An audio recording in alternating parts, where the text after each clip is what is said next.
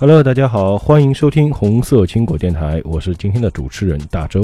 我是何璐，啊，今天我们俩的声音有点怪怪的啊，因为我们现在是戴着口罩在录节目。今天很不一样。对，今天这期节目呢，可以说是我们红色青果电台在这个工作室里啊，在嗯二零二零年录的第一次。呃，因为现在是这个特殊时期嘛，平时这个非常繁华、非常热闹的青果巷街道啊，今天是非常的安静嗯，啊。鸦雀无声 对对对上是，呃，但是我我们有这个责任啊，要来录嗯这期节目。大家也能看到标题啊，今天我们这期节目的标题呢叫做“宅家心理艺术”啊，这个“艺”是这个疫情的“疫”，对我们啊现在不太一样。经历的。对，那今天呢，我们也请到了两位嘉宾。首先介绍一下，我们来自常州市的一位基层党员，在这次抗击疫情的这个过程当中啊，也做了非常多的基层工作。哎，欢迎飞天。嗯，大家好，我是飞天，非常高兴能够在这样的一个特殊的时间来到我们的红色青果电台。好，感谢飞天的参加啊。那接下来我们还要隆重介绍一位今天的重量级嘉宾啊，原常州市心理卫生中心主任王瑞文医生。大家好，我是王瑞文。啊，今天呢，我们请到王医生呢，也是要给我们今天这个话题呢，给出一些专业的意见。呃，我们也知道啊，平时我们过年都是大家这个亲朋好友相聚一堂，经常会出去拜年、出去嗯串门，没错，对吧？出。去发红包、领红包啊，很开心。今年就少了这些环节。对，今年的年啊，就不说年味有没有嗯吧，今年这个年就是街上是看不到人的。都是车车子都没有，每天对对对，也算是待在家里面，然后出门的话看到的都是一些没有车子啊、没有人的一些场景，空空荡荡的大马路空空荡荡的，对，哎，为什么呢？因为我们所有人，所有的老百姓都在家里待着。都居家待着。对，宅在家里啊，我就这么说吧。现在我家这个小区啊，它已经嗯非常严格了，对，就是进出一定要办那个通行证嗯，啊。我相信你你们小区应该也是这样啊因，为马上也要实行了。那马上也要实行。对我们马上要实行。我们已经实行了啊。嗯，它通行证还分两种，一种呢是红色小本本，这个是两天才能出去一次哦，这样子的啊，必须你要住在这个小区里的人才能拿啊。还有一种呢是。每天可以出去，但是必须要工作单位给你打证明，说明你要去上班的，嗯，这个你才能办这种蓝色的出出行证。还分两种的是吗？哎对对嗯我们小区就有一种，就是两天只能出去一次，每一户嗯只能出去一次的那种。对，就是现在已经非常严格了嘛。嗯，那么在这种情况之下，我们还是要生活，还得去采购一些物资，买菜，去超市买点东西回来，总得吃吧，嗯对吧？总得用吧，总得穿吧。嗯那在这种情况下呢，我们在家里是非常需要去调整好自己一个状态，因为大多数人会觉得，哎呀，在家里好无聊啊，我没事做啊，我好想出去啊，对不对？尤其是年轻人，特别想出去走走，出去晃晃。但是我们要考虑到现在疫情的话，我们呃有些事情还是不能去做。嗯那在这种情况下，我们怎么去调整好自己心态呢？哎，这就需要今天我们王医生来给出我们一个呃非常专业、非常科学的一些意见，也来谈谈，就是呃在他的从医过程当中有遇到过哪些经历，包括我们今天的飞天同志啊，他毕竟参加基层工作嘛，嗯。在他这个基层工作当中有遇到哪些关于这个疫情当中一些温暖的事情啊，一些比较正面的事情，也是给我们现在宅在家中的朋友们啊一些启发、一些建议。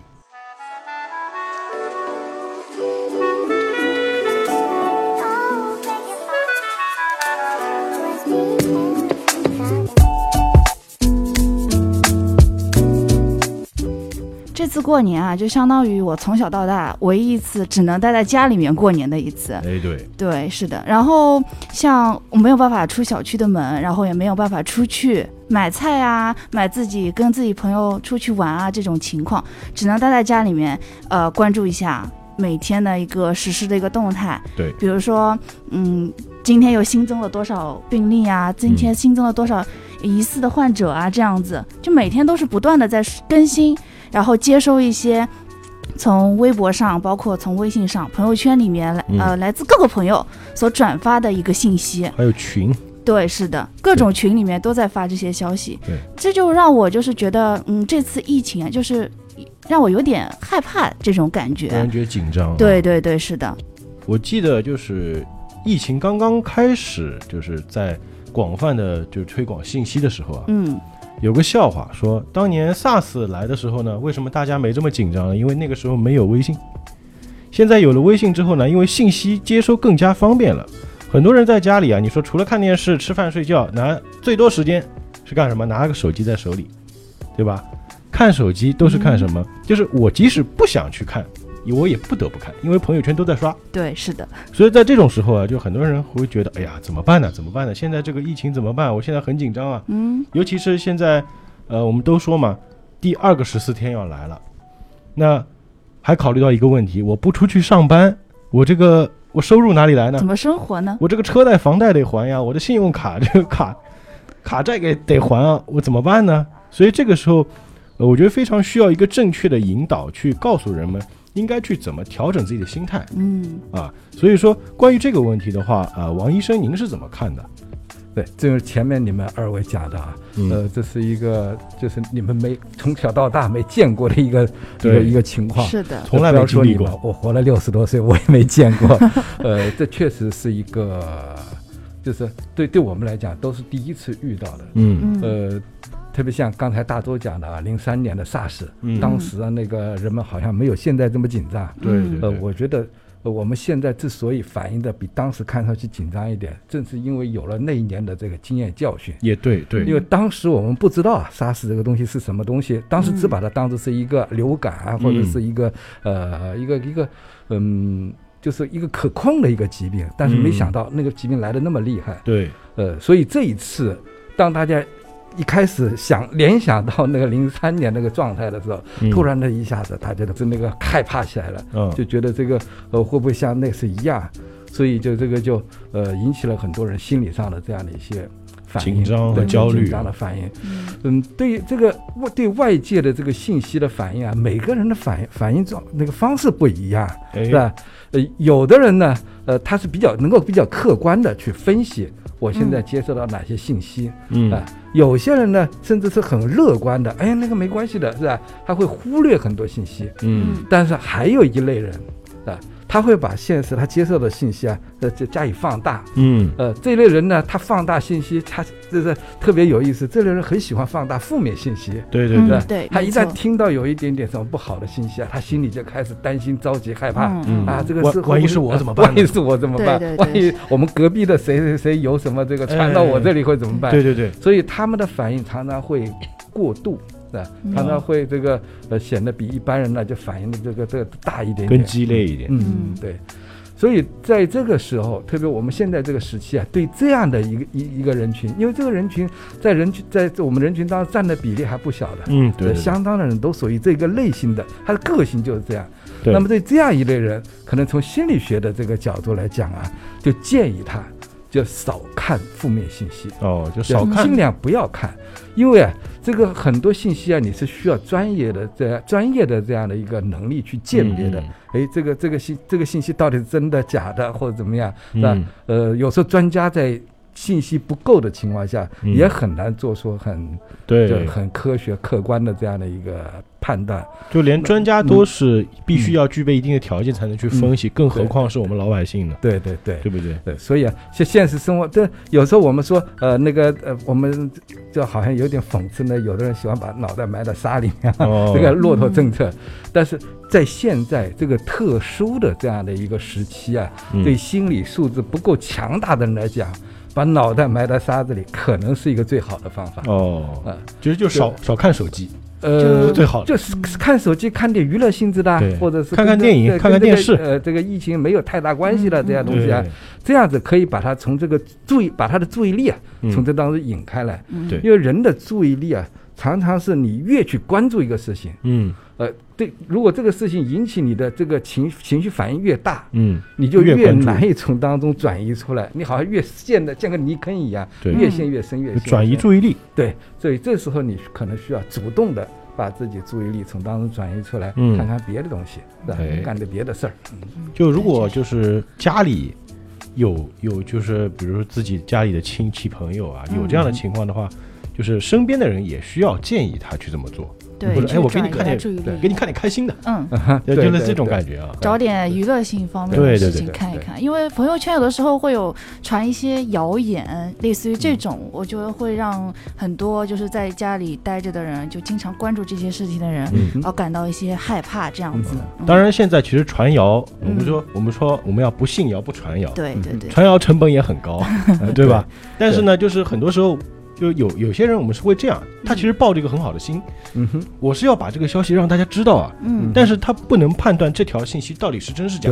对他传出来之后，他也不知道这个不确信，嗯，但感觉我做了应该不要紧吧，但是我至少让大家能够重视这件事情，但是可能他传的是个谣言。对但是他也忽略了网络的一个传播性。对对对，就像王医生刚刚说的，如果说是一个就是对于负面信息反应比较激烈的人群，看到这样的信息，看到这样的东西，他的就是会更加紧张和焦虑。对。所以今天我在朋友圈里面就有一个原来一个同学啊，他就跟我说个事儿，他说现在武汉呢有一个叫池莉的一个作家，嗯。在呼吁要要怎怎么样怎么样，就好像对这个疫情啊要采取哪些更进一步的措施。嗯。问我他在问我的观点怎么样，我说对这些事情啊，最好这个把这些观点留给专业人员、专家去发去去谈。专业的人做专业的事。呃非专业的人员尽量少发表这样的一些意见，嗯特别是知名的专业人员，就对对对，更要少去谈，因为你你不是个专业，你就很难谈的就你你谈的正确。嗯，但是呢，你是知名人士，所以你你影响力大，影响力很大。传播性大。所以在这里面，就是尽量就不要去，好像自己像像专家一样去过多的去谈论这些东西。嗯对对对，那么作为普通的老百姓来讲呢，就是呃，就给自己啊，就是定一条这样的一个行为准则一样，嗯就是这起码是在这个特定特定的时期内，对吧？对这个所有的消息你要过滤一下，嗯就对权威的或者是对官方的正规的渠道的消嗯息你采信。对吧？如果是说对私人之间的这信息呢，特别是私人之间传的一些负面信息啊，尽量的过滤掉。哦这样子你可以让自己心态就保持一个相对平静的一些东西对对，呃，平静的一个状态。像我可能属于那种比较乐观的啊。呃，我像我在家里就是，还好我家里人一般不会讨论这个，说哎呀今天很 吉利啊，不会，我嗯们就不会去说。我基本上只看就是常州发布的，就常州社保局或者常州那种官方发布的信息。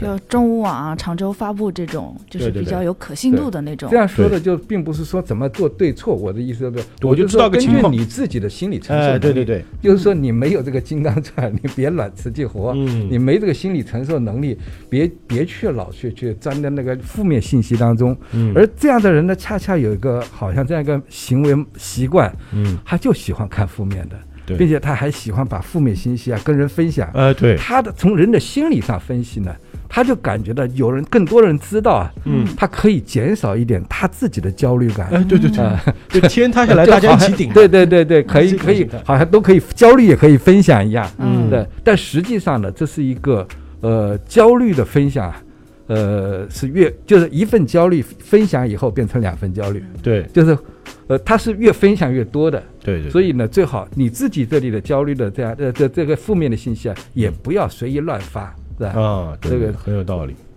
对，其实就是王医生这个啊，让我想到一句话，就是我们嗯作为基层工作啊，现在其实，在抗疫这方面啊，我们做的就是有一个工作原则叫外防输入，内防扩散。其实这个也适合用于我们每一个个人。就是你作为，就是刚刚王医生说的那个，就是那那一类人啊，就是你对于自己，首先就是要防止这些谣所谓的谣言或者不实的消息进入自己的身体，进这个来影响自己。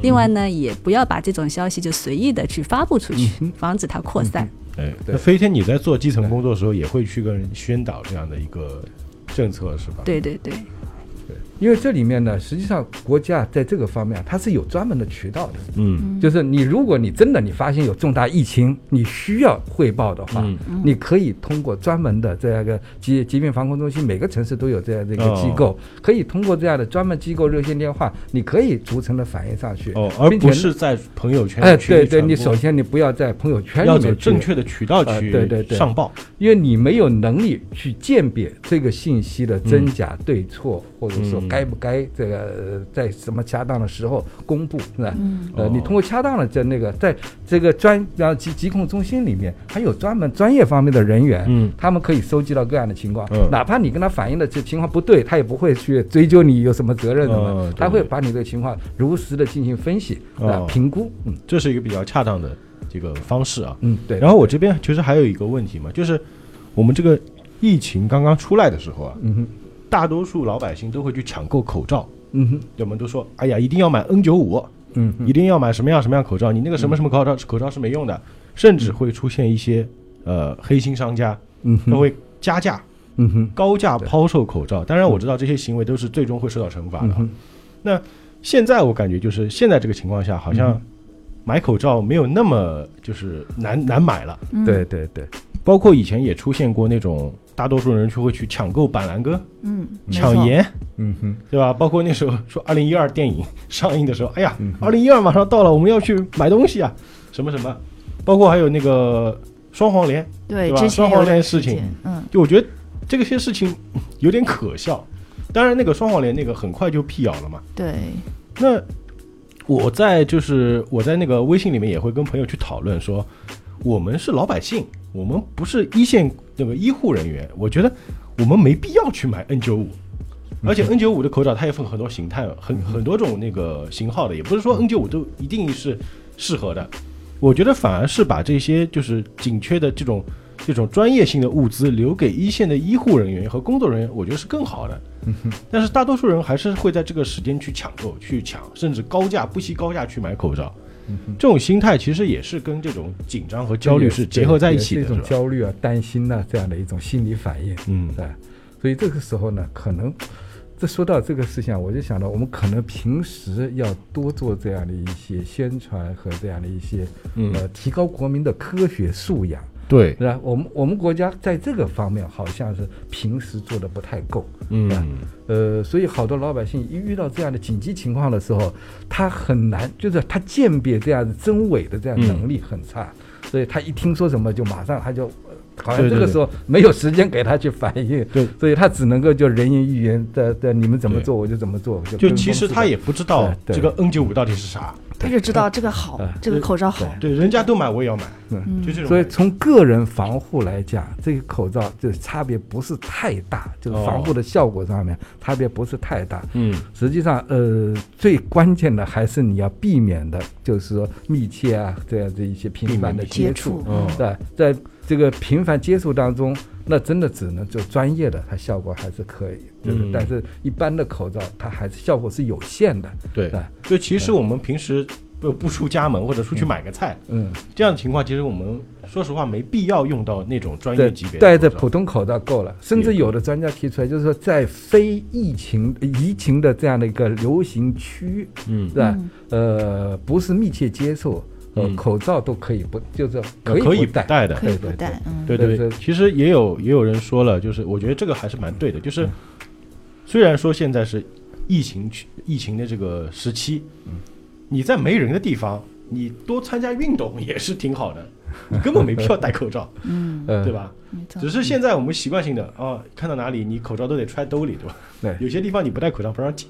对，但是呢，就是说，在这个特别的疫情流行时期当中呢，这个戴口罩有实际上有两层两个方面的意义，一个是嗯你自我防护，对。嗯呃，就是避免自己呃这个感染这个病毒，嗯。还有一个方面就是对他人的一种尊重，责任。对这一种责任，对。对吧？呃，尽管防我在防护这个外面的病毒上面，口罩是有作用，呃，有限。有限，但是在防止别人，就是说，就是防止传染到别人上面，嗯。它的作用还是蛮强的。对比如说咳嗽、打喷嚏，啊，对对其实，防止那个就是飞飞沫。飞沫就就出去啊，这个这个作用还是很呃很明显的。呃，对对对，但是也会，我会觉得，如果比如说别人戴口罩，让我会觉得心里比较安心，嗯就这种样的一个在这个特别的时期，口罩就好像是一个安全的防护栏一样，对对对，起的对大家都起了一个防护的作用。其实这个现象，我觉得有必要说一说的，就是嗯在这个疫情之前的时候，嗯我带儿子去医院里嘛，因为他也感冒发烧嘛，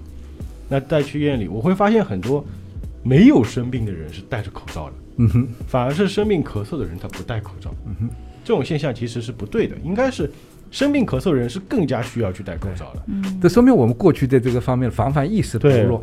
那么所以说，我们这块宣传要这一次更加做得可能好一点。呃，这次疫情啊，可能一个附带的一个作用啊，嗯，就是提高了我们对公共卫生的这样的一个意识呃意识的提高意识的的的的提高。对，嗯，对，我觉得这个其实也是有正面积极作用的。嗯，那刚刚我把话题给带偏了，当然也不叫带偏，就是我们聊到了这个购买口罩，那其实它也是在一个紧张、焦虑心情的这种心理的一个驱使下才去做这些事情嘛。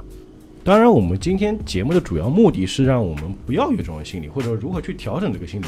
但是，呃，我们都说就是，呃，我们先说反面事例，才能让人更加深刻的记住。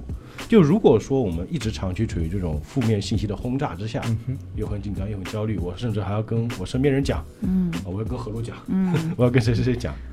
那如果长期处于这样的一个状态下，会导致哪些不良的这种反应或者不良的情况出现？呃，它是一个连续的一个一个状态。嗯要开始我们前面讲的，那都是个正常人的反应，嗯有点担心，有点不安，嗯甚至有点紧张、害怕，是吧？嗯实际上这都是正常的心理反应，每个人都会有的。嗯但是如果要是说这种持持续时间长了，或者说过度的疲劳，或者说有其他的一些事情凑在一起，嗯。对人形成了一个超负荷的这样的压力的话，哦。可能就会出现一些病理性的反应。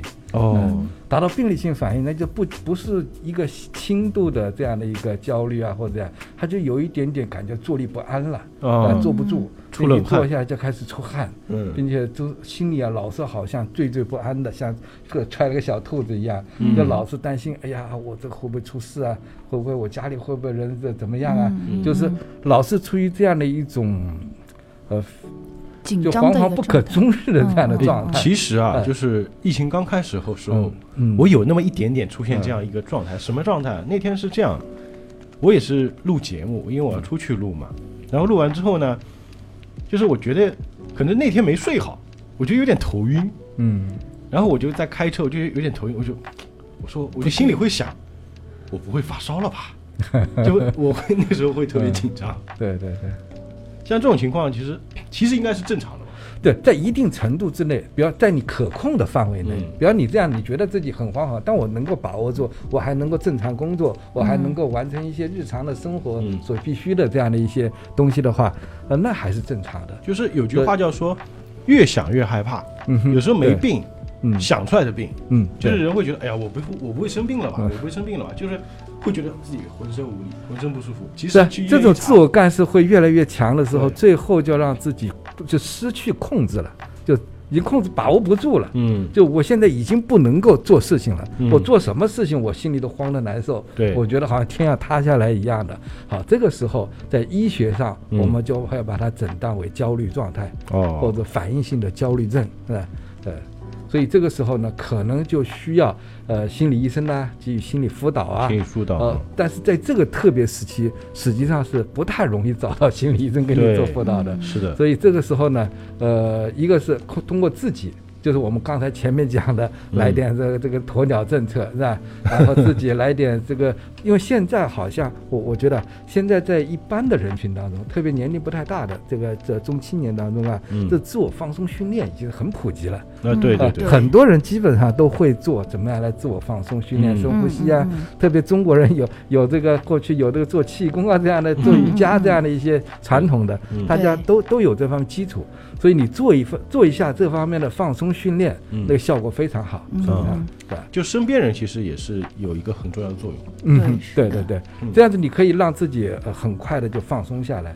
只有到最后，如果这样做也不行的话，那嗯可能就需要找医生了。嗯。对。哦，因为该找医生还是要找医生。对因为在这里面，因为他这个他发展了一种最重的状态，嗯。在医学上把这个发展到最重的状态叫什么呢？叫惊恐发作，哦，惊恐发作，这是一个专业词了。这是一个专业名词。嗯惊恐发作状态的人呢，他就感觉怎么讲，就觉得好像现在不行了，天要塌下来了，我现在已经马上在这种濒临死亡的感觉。嗯就心跳的砰咚砰咚跳的非常快，然后气也喘不过来，然后呢就觉得好像就是一切都好像都都要结束了呀，世界末日到了一样，这种感觉。如果出现这种非常非症状的话，常恐惧，呃，如果出现这种症状，是一定要就医了吧？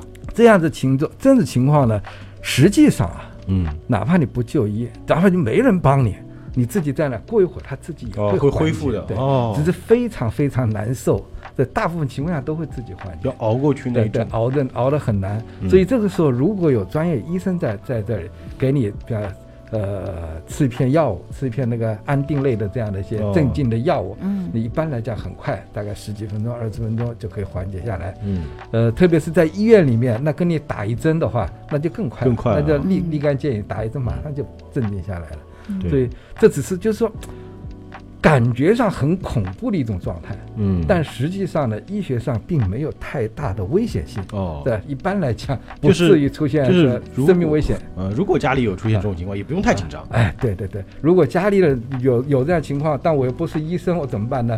这个时候就让他，呃，这就是让他平静的躺下嗯。但是这些人常躺不下来，哦。对，让他坐下来，陪着他，嗯呃，对对，就陪着他，再跟他说说话，分散一下注意力，嗯，呃，自己做一点深呼吸，这样基本上就可以很快的过来。哦，还有一个就是方法，就是如果实在这样，呃，还是不行的话，可以弄个塑料袋儿或者弄个呃纸袋子，把哦它套在嘴巴上，哦，然后就呼吸，这样呼吸就造成人为的造成一个轻度就是缺氧的这样的状态。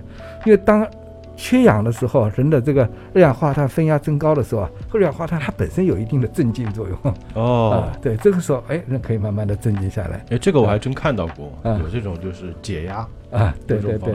它可以让自己，这是在呃就不用药的情况下，是吧？嗯。可以在一定程度上也可以帮忙自己缓缓解一下压力。嗯，哎，这个办法还挺好的，对我，嗯我之前没有听过，然后之今天听了王医生这样一说，我可以觉得这是一个很不错的一个方法。就嗯。其实广大网友可以听取一下，不光是在疫情之中啊，嗯啊对平常也可以。平时平时也可以用处于这一下子突然来的极度的，因为有的人呢，他会对某些特定的场合出现这样的急性的反应，比方嗯有的人他一进电梯啊或者这样幽闭的企场所的时哦，候，幽闭恐惧哎，症，对，他会嗯。突然的一下子，哎呀，怕的不得了。呃，有的人会进入到在那广场上人多的、嘈杂的、拥挤的地方，嗯。他会突然的一下子紧张的不得了。还有的，比方说见到呃高的地方啊，或者看到有非常锐利的这样的刀啊、哦这样的利器的时候，有各种各样的恐惧的时候，嗯。会突然出现这样的一个一个状态。那么这时候，这这刚才所说的方法都可以用上，嗯。很快就缓解下来。我觉得现在在这种特殊时期，我觉得更多人是什么？就是在家憋不住，嗯哼，嗯，就哎呀，好无聊、啊，在家里坐立不安，就是走来走去。对，就是网上不是有说嘛，从客厅呃呃从房间一直走到客厅，然后到嗯卫生间，就各个地方转一圈。在家转来转去对，对对，跟在家旅游一样那对，特。别想出门有有有人跟我这个聊的时候开玩笑说：“你看我们家好大，他嗯客厅和房间里的钟啊差五分钟。”他说我们家有五分钟的时差。那这种情况下，其实是可以去小区里走一走的，呃，对从个人来讲啊，嗯，呃，这个时候出去转一转、走一走是有益的。对呀、嗯。但是呢，就是从现在的管理的角度来讲呢，嗯。就不主大大家都不主张大家出门，因为这个不主张大家出门呢，不仅仅是从个人的角度呃，也是社会也是从社会从大家相互避免，就是绝对避免交叉感染的情况下，这大家最好不要出门。嗯，所以这个时候你就在家里。那么现在呢，我觉得这个倒的值得大家向大家推荐的，在网这个朋友圈里、网上很现在很多人发很多一些嗯自我自娱自乐的一些小呃小视频。嗯。我看到对有在有在家里套圈的，呃，有嗯。套圈啊有人在家里呃带拿着个旗子，一家人在家里搞旅游的啊对，啊。现在这这一站到了厨房了，下一站嗯。就是想方设法在家里玩一玩，找乐子找乐子，这样子娱这种娱乐方式呢，呃，它不仅仅呢可以让自己打发时间，嗯。更重要的是它可以分散你的焦虑情绪，嗯。嗯。是吧？因为你在那儿，你你你坐着不动，你脑子啊就在那个就在那个焦虑焦虑焦虑情绪，就像一个一个一个陷阱一样，一个一个洼地一样。嗯，那你不动的时候，它就噔噔噔噔噔噔噔陷到陷到中间去了。嗯，所以你动起来，你会发现一动起来，它从这里面就出来了，很快。啊。对对对，其实看书也很好，嗯，嗯是看书呢，对有文化的人或者平时有呃有这个阅读习惯的人，啊、那那是一个很好很好的方式。其实我还一直觉得，就是歇在家里不用去上班，不挺好？你可以刷剧啊，刷刷剧不挺好的吗？对现在时间长了会有点心慌的那种，感觉，也会有。就是我嗯我从从我曾经经历过，就是一天看五部电影，就当我打点开第六部的时候，我看到开头我就不想看了。虽然是可能是我很喜欢看的类型的电影嗯，对，但你天天这么做，你就会心里其实会有点不停的变着法子找乐子。嗯，对没错，是要根据你自己的性格特点对，来发展自己的这样的一个呃，就是呃打磨时间的方式。嗯，对对对，嗯，特别是比如说你平时有些什么理想的，啊，有些什么想法没机会去实践的，实际上这一次是一个最好的一个机会，让你有大把大把的时间去实现你平时、对啊做不了的事情，去嗯平时的一些理想。嗯，嗯这边我还想说一点，就是可能就是我们平时在外工作、上班，可能在家里跟父母、跟孩子真的没有那么多时间能够相处在一起。结果因为这次疫情啊，就是你不得不出门，所以你在家里能够跟家人有更多这种亲情时间，我觉得也是一件挺好的事情。是的，因为平常有的时候工作忙都在外面，然后嗯很多呃家里的话其实是顾不着的，正好趁这个机会，然后正好家里面父母两个人都在家，然后一家三口在还能在一起聊聊天，然后交流一下感情，就平常没有讲讲的一些事情都会讲出来。像我平时不怎么做饭，嗯。像最近我就经常做饭给我儿子吃，给我 给我丈母娘吃，给我老婆吃，就是我觉得也挺好。嗯。嗯，然后其实还有一个就是现在会有很多人比较焦虑或者比较紧张的一个情况，因为我刚刚就是在讲焦虑的情绪嘛，就是说我们之前说那个第一个十四天已经结束了，现在是第二个十四天，嗯那很多人就会担心说，哎呀，会不会有第三个十四天、第四个十四天？嗯就是说对于将来一个情况，他没有一个判断力，也会导致说，可能因为目前这种情况的话，他会呃一直处于这种紧张焦虑状态下，他没法缓和过来嘛。那飞天，你一直在处于这种这种基层工作之中啊，也是看到的比较多。像现在我们有看到很多警察、呃保安，包括医生，嗯很多都在做一很多很多的基层工作在，呃，就是抗击疫情嘛。像你在平时这些工作当中的话，会有接触到一些什么样的情况，能够让我们就是听友们都知道一下，就是作为基层工作人员，我们都在做些什么？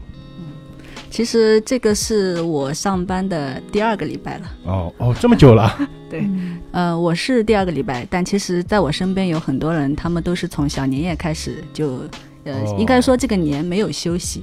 哎呦，特别辛苦。对，就是我们其实，在大家可能还不知道，或者是呃不了解这个这次的疫情到底有多么严重的时候，嗯。政府其实他已经开始行动起来了，嗯也做了很多事情。嗯。就包括大家现在看到的很多，就是进出小区会需要你办理通行证，嗯。或者就是你才能出来嗯。啊、或者是你在这个上班的路上开车会经经经过一些卡口，啊他会查你的这个体温或者是身份证，特别是一些外地来的车辆。对会让我们扫码，有一个自对对对对主申报。对对对，啊，就是我们呃，就就像我刚才说的，就叫外防输入，内防扩散。呃，外防输入的话，就是在很多的这个交通的要道，嗯。就比如说我们的火呃飞机场、嗯，呃火车站啊，还有高速公路、嗯汽车站等等这些大的会有一些人员流入的地方，嗯。把它做成一个就是相当于这个进入常州的第一道卡口。嗯嗯。就就过滤掉了很多，就是有可能存在的一些潜在的一些，就是这种有有隐患。呃隐患，呃，然后在那个就是内防扩散的话，就是我们特别是我们小就是很多社区的工作人员嗯做了大量的工作。他们是每一个人，就是每一户，就是住在小区的每一户家庭，是一个一个打电话嗯给那个户主，我也接到过电话了。嗯、会每一户打电话去确认，就是嗯你这个春节去了哪里，哦，啊，然后排除掉一些可能存在的一些隐患。隐患啊对，然后特别是对于一些去过那些危险的一些地区回来嗯。的，或者是有过就是外出经历回来的人，已经达到了需要居家隔离这种状态的人员来说的话，嗯。我们的社工会每天去上门去，就是给他们测量体温。哦，同时呢每天测量，啊，对，因为而且呢，因为居家隔离，它其实是属于一种不能外出的状态。对，像因为像你们我们在座的大家，可能还是属于就是可以，虽然大家就是大家知道不要尽量不要出去，但是我们其实是可以自由的这个进出的。但是是出去的。对，像那那种居家隔离的人，他其实是就是不能外出的。那么这种人的生活就是完完全是由我们社区的工作人员来进行保障的。哦那，个工作量好大。对，就比如说每天你这个要。嗯，问他们想要吃什么，嗯。会由他们开出菜单，点菜。我们统一到这个菜市场去进行采购，然后一户一户送上门哎啊，然后还有他们家里的一些生活垃圾会帮助处理。就是说你们会更多的，就是说为老百姓去做一些事情，就是一方面是广泛的，就是说我们设置这个每个小区门口的那个临时检查点，设对。设置卡口，对。那就是局部的一些地区，就是也会安排很多人手，就像您说的嘛，小年夜开始就没休息过，对对对，其实有，其实对于很多的社区工作者来说，他们这个年真的就是，而且不光是就是每天没有休息，而且每天的工作时间的话，也是从可能六早上六对对对。七点一直到晚上可能是工作量十点十一点，，因为因为因为我们这个交通卡口的话是是是二十四小时，嗯，对对啊。对，轮班的那种。对。就我能看到，就是我早上出去买菜，就是我看到那个小姑娘坐那边，晚上八点回来还是她，嗯，对对对。就可能中间有轮换休息一下，但是一直在那儿。对，很辛苦没有一些，比方说遇到一些不配合的居民或者啊，这个肯定有，有因为碰到过对对对，就是特别是在刚开始，这个嗯。可能还没有成为一种社会就是大大家的一种共识的情况下，嗯，对于限制了这个有些人的人身自由，嗯相当于是不让他外出的话，嗯。会有一些这个不配合，甚至是就是会有一些谩骂，或者甚至有些人会有一些肢体上的冲突。嗯。但是这些其实我们社工的话，真的是，呃，就是不会说呃还要反过来做他们工作，就嗯耐心细致的去对对对。来做他们工作有点。忍辱负重的这样。对，其实一开始我们也在网上有看到很多吐槽嘛，就是说，哎呀，我们家这个爷爷奶奶或者爸妈年纪比较大的，就是他们习惯就是吃完饭要出去遛弯儿的，嗯出去走走的，嗯，可能有的习惯就是出去打个牌，对吧？当然我们知道打牌你是不可能打的啦，现在嗯包括就是很多的这种棋牌室都取缔掉了嘛，然后他们还是会有那种习惯，哎呀，没事的，就是有时候甚至口罩还不太愿意戴，但是现在哦，基本上我们看到外面所有的，不管是男女老少，全部是全副武装，全部都提高了。对，有些甚至就是我还看到六七十岁的大爷大妈，他们是戴护目镜，嗯，比我们这小年轻还专业。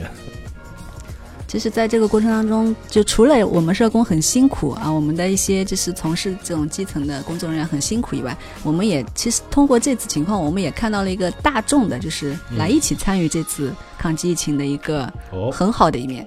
特别是我们就是志愿者，哦啊，自发性的，对，有很多学生啊，或者是在家里就不用上班的一些工作人员啊，一些、嗯。特别是一些基层的党员等等，嗯。啊、都是主动的去一些这个岗位上，嗯。就是有呃，相当于就我我你有多大能力就去多大的岗位，嗯。有些人甚至就主动要求去一些比较危险的岗位哦啊。而且我们在很多的，就是那种呃相对比较危险的岗位，都成立了一些临时党支部，这种嗯抗疫临时党支部，嗯也是给我们的这个工作增增加了，相当于是一个，强心剂啊。哎，对对对对，嗯，没错，我现在其实也在，就是相当于在广招一些就是社会上的志愿者这些，哦然后他们会来自呃，比如说天宁区各个社区，呃，嗯各个街呃各个社区的，然后加入到我们街道里的一个群里面。嗯但凡在我们社呃几个辖区范围当中的一些社区需要有志愿者去服务的，他们嗯都会在群里面踊跃的报名。哦，包括有对对对，是的，有的人能做比较简单的事情，比如说代买菜啊，然后嗯送上门这种帮。呃，贴一些海报，这些能够嗯增强一些居民的一些防范意识这种对拉个横幅这些就很简单的事情。嗯。但是还会有一些就是拥有一些专业的一些知识的一些呃专业技能方面的一些人，嗯。他们会呃从事一些比如说像像心理辅导的一样的工作，哦，然后还有就像类似于应急救援的这种，嗯。他会主动的争取去去往前线去卡口，嗯。去啊、做一些他们自己力所能力所能及的事情，尤其是很多党员都冲锋在前。哦，我觉得这个真的很棒。嗯像而且我们常州也是有就医务人员专门嗯就是派往武汉，也是志愿的，就前往武汉去，就是辅呃辅助武汉去抗击疫情。我嗯，觉得这个嗯对于医务人员来说，这个是需要很大的勇气，也需要很大的一个担当的。像王医生的话，就是刚刚我们有提到，就是我们会有一些专业医务人员，可能是专门防疫这块的，会去到武汉嘛。嗯哼，就刚刚何璐也说到了，嗯哼，就会有一些有专业知识的人，他会做一些心理疏导。其实做的工作其实跟您跟您前面说的那些都是一样的。嗯哼，对对对，呃，所以像这样的情况，刚才这个呃，大家都说了啊，这是一个特殊时期，嗯，我们都是在超负荷的在运转运嗯运转的这样状态。，对，那么这个另外也说明一个一个情况啊，这个、嗯这个情况就是说，这种运转的时间是不可能持续太久的。嗯那么持续时间越长，可能对一部分来讲，可能会超出他的这个承受能力，嗯是吧？我们前面讲的就是在短的时间的一个急性反应，是吧？嗯那急性反应过了过后，如果这个疫情还在持续的话，可能就有一部分人可能就慢慢好像能量用光了一样，嗯，处于一种能量耗竭的状态。对需要休息。这个这时候就需要休息，需要精神上的一些安抚，嗯是吧？所以我们期待着这个疫情啊能尽快的结束。对对。那么这样的人就就是能够尽快的从当中走出来。嗯但是呢，也也不排除有这样的可能性，就是疫情啊，它它不是人的主观能控制的，对对对它。还会持续相当一段时间。那个那个零三年的那个沙士，它从开始到最后就完全呃销声匿迹啊，嗯大概断断续续的持续了将近半年。嗯啊，这一次估计会比那个短，因为这一次我们的反应的这个速度啊、力更度啊快，又有经验的，整个来讲可能呃会比那次要短，嗯但是估计也得好几个月才能够最后完全的这样的一个结束。嗯对对对。那么在这个过程当中，可能会有一部分人最后就出现就是心理上能量不够用了。嗯出现一些绝望的些心境，对吧？哦这个绝望就包括对人生的怀疑啊，对自己这个生命的这样的一个一个呃一个一个，好像一种否定的状态一样，出现一些抑郁的情绪。哦，就是说，呃，无论他会不会出现这种情况，嗯哼，我们就是像王医生，像你们这样这种心理医心理医生或者心理嗯，呃精神卫生这个工作者，必须要时刻准备为这种情况去就是做出一些反馈，嗯哼，对吧？就是给人心理上的一种支持，这个是呃这段时间当中，对于有些心理上就是一个承受压力特别大的人群，嗯嗯。或者说这个呃心理承受能力相对差的人群来讲，嗯。这是特别特别需要的。嗯。呃，有个例子啊，不知道合不合适，就是我在群里面看到一个小视频，就是武汉那边是武汉还是哪个地方，就有一个女的就在楼上，她又生病好多天了，因为她也不能出去，然后呢，他他也得不到帮助，所以他就在窗口敲锣，他说：“哎呀，那有没有人帮助我啊？这个我哦现在这个。”这这这就是一个人已经处于绝望状态的一种精神崩溃的一种表现。就跟火灾一样。对对对，它在窗口这是一种，这是一种声嘶，就是一种这种呃声嘶力竭的一种呼呼叫了，是吧？嗯嗯啊，所以这个时候，如果他能够得到外界的这样的一个帮助的话，嗯这种帮助，这可能更多的还是心理上的一种帮助。嗯呃，他会好很多，他能坚持很呃更长的时间，嗯，对。哦，所以说这个心理疏导或者心理辅导的一个这种渠道嗯哼，还是很重要的，嗯对，对不对？所以心理说辅导当中，就是一个是最重要的是给你心理支持。嗯因为这个传染病的这个处于绝望状态跟别的不一样，嗯是吧？别的就是说，你们遇到灾情啊什么，大家都还我能帮你，我能来就是陪伴你，能够在你身边。嗯但是对于传染病来，特别在这样的一些比较呃严重的传染病来讲，你你你在这个绝境当中又嗯没有亲人能够到你身边来陪你，哦，对这是一个很特殊的状态。对，是吧？所以这个时候呢，如果我们能够用声音或者用是头像或者用什么其他的方式，比如打电话这样方式，嗯能够给他心理上的这样的一个，他能得到这样的东西，嗯，那就是一个非常非常大的一个精神上的支持作用。哎这，个真的，这是我们平时可能呃正常状态下的人体验不到的，对对对，是吧？你想想看，你在一个就好像在一个绝望的这个情境当中啊，这个谁也不好像是这个世界把你抛弃了一样。嗯然后突然有一个声音传过来说啊，呃，请坚住坚持住，没关系，我们在你身边，我们会给你帮助的。你的情况呃没有你想象那么严重，嗯实际上还会怎么样好转的。当你听到这些之后，那绝对是一个怎么形容这个这个帮助都都呃不过分，那非常嗯非常重要的一个东西。对对，那现在王医生就是，如果说我们常州有出现这样的情况，我们需要这种心理辅导或者心理上的建设帮助的话，我们可以通过什么样的途径去找到呢？呃，所以现在实际上就是各个有好多一些心理的一些机构啊，嗯都在这这这是快速就是响应这个号召，在建立一些应急的这样的一个热线咨询的电话。那哦，我的工作室就呃也也成立这样电话，也就是有个热线，叫这个热线可以公跟大家公布一下，嗯叫八五五幺五幺幺八。哦。八五五幺对。五幺幺八。这个那个那个白天上班的时候都会有人接电话的。哦，呃，所以大家如果心理上有需要支持的，嗯。有需要这样帮助的，嗯。都会通过这个电话寻求帮助，都是哦免费的。这、在这个特殊时期当中的一个一个呃，就是说为大家提供了一种热线服务。哎对，这个号码再说一遍，叫嗯。八五五幺五幺幺八。对，这个号码比较很好记记，八五五幺五幺幺八很顺口的。这个我可以，我觉得我们也可以，就是在我们的小小区啊，或者有一些嗯。这个也可以提供一下，嗯，对对对。对，吧？常州地区的就是朋友，如果说需要这个嗯。心理方面的协助帮助，嗯就可以直接打这个电话。嗯来找到呃王瑞文医生的工作室。嗯哼，对，叫瑞文心理工作室。啊，瑞文嗯心理工作室也是非常方便啊，也而且在这个特殊时期是免费的。嗯哼啊，这个非常好。所以对这个时期的心理工作的一个最重要的一个呃观点就是什么？嗯就让人们学会，呃，这是一个非常熟悉的话，就在战略上藐视敌人，在哦战术上重视敌人，这是一个非常非常好的一个应对的一个策略，是吧？嗯因为这个好像针对现在这个疫情啊，我们好简单的说啊，你别太太在意啊，不对，因为这个确实一旦嗯感染非常严重，对。并且我们要求做到出门戴口罩，尽量少出门，尽量接受等等，这样非常严格的去遵守，呃，现在防疫部门要求我们做到那些，嗯。这是一个非常非常严格做的，对所以一点都不能马虎，一点不能说我藐视他的，对吧？但另外一个方面，从我们心理上来讲，我们真的学会去藐视这个病毒，嗯。因为人实际上我们面对病毒的这样疫情啊，不是第一次。嗯。呃，从传染病学的角度来看，嗯。大的这样的病毒的流行啊，我们当时读读书的时候学习啊，学传染病学的时候，老师就告诉我们，这样病毒呢，它是会变异的，嗯。它跟人之间呢，好像是在相互之间在博弈一样，哦。是，吧？人体内有一套防疫系统，就是我们免疫系统啊，对对对，我们去识别病毒。